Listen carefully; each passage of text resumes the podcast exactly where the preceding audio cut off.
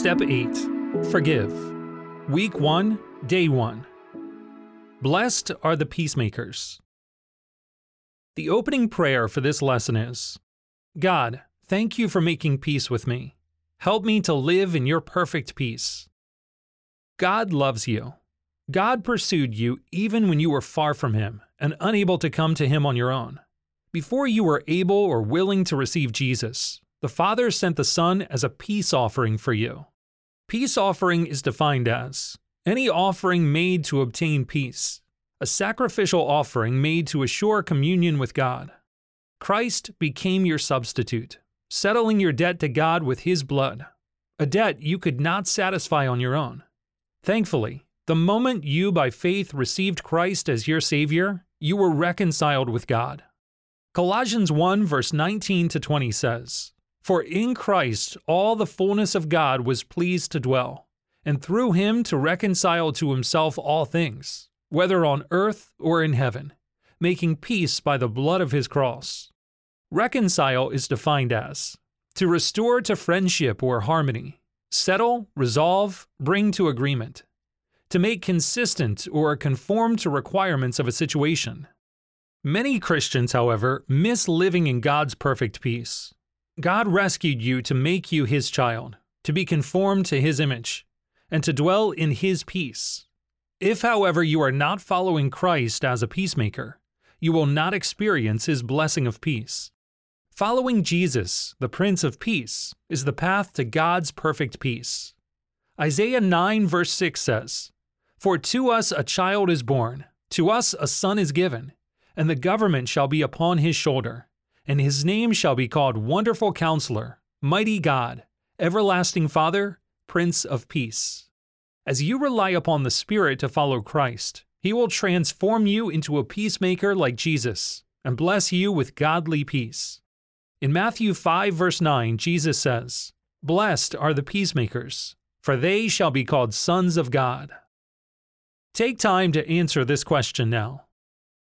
Question 1 Do you still struggle to experience God's perfect peace? Explain.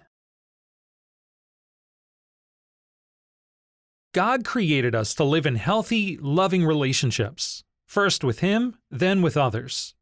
When living apart from the will of God, sin isolates us, damaging our relationships and causing pain. Sin leaves us unsettled. Christ came to bring peace and reconciliation in our relationship with God and in our relationships with others. He became our peacemaker so we could become peacemakers like him. Jesus entrusted the job of reconciliation to us.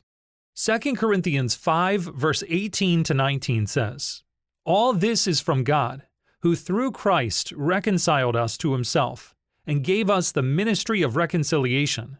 That is, in Christ, God was reconciling the world to himself, not counting their trespasses against them, and entrusting to us the message of reconciliation.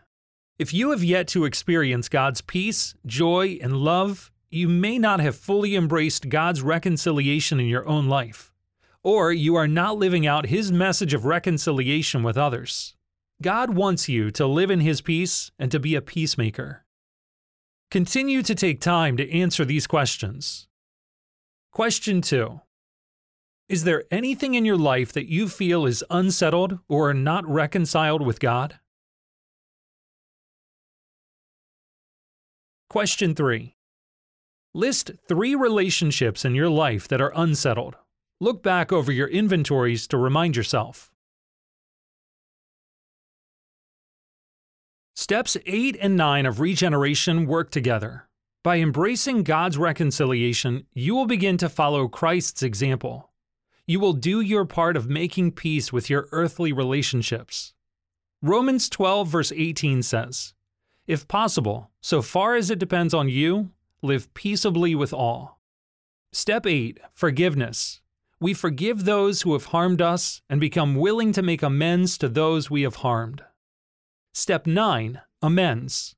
We make direct amends whenever possible, submitting to God, His Word, and biblical counsel. You will first focus on forgiveness, step 8, before moving to amends, step 9, and then reconciliation, step 12. However, to do these steps well, it is important for you to understand what reconciliation with God means and the difference between forgiveness, amends, and reconciliation. While aspects of these three steps may overlap, there are clear distinctions. This week, we will focus on understanding these differences.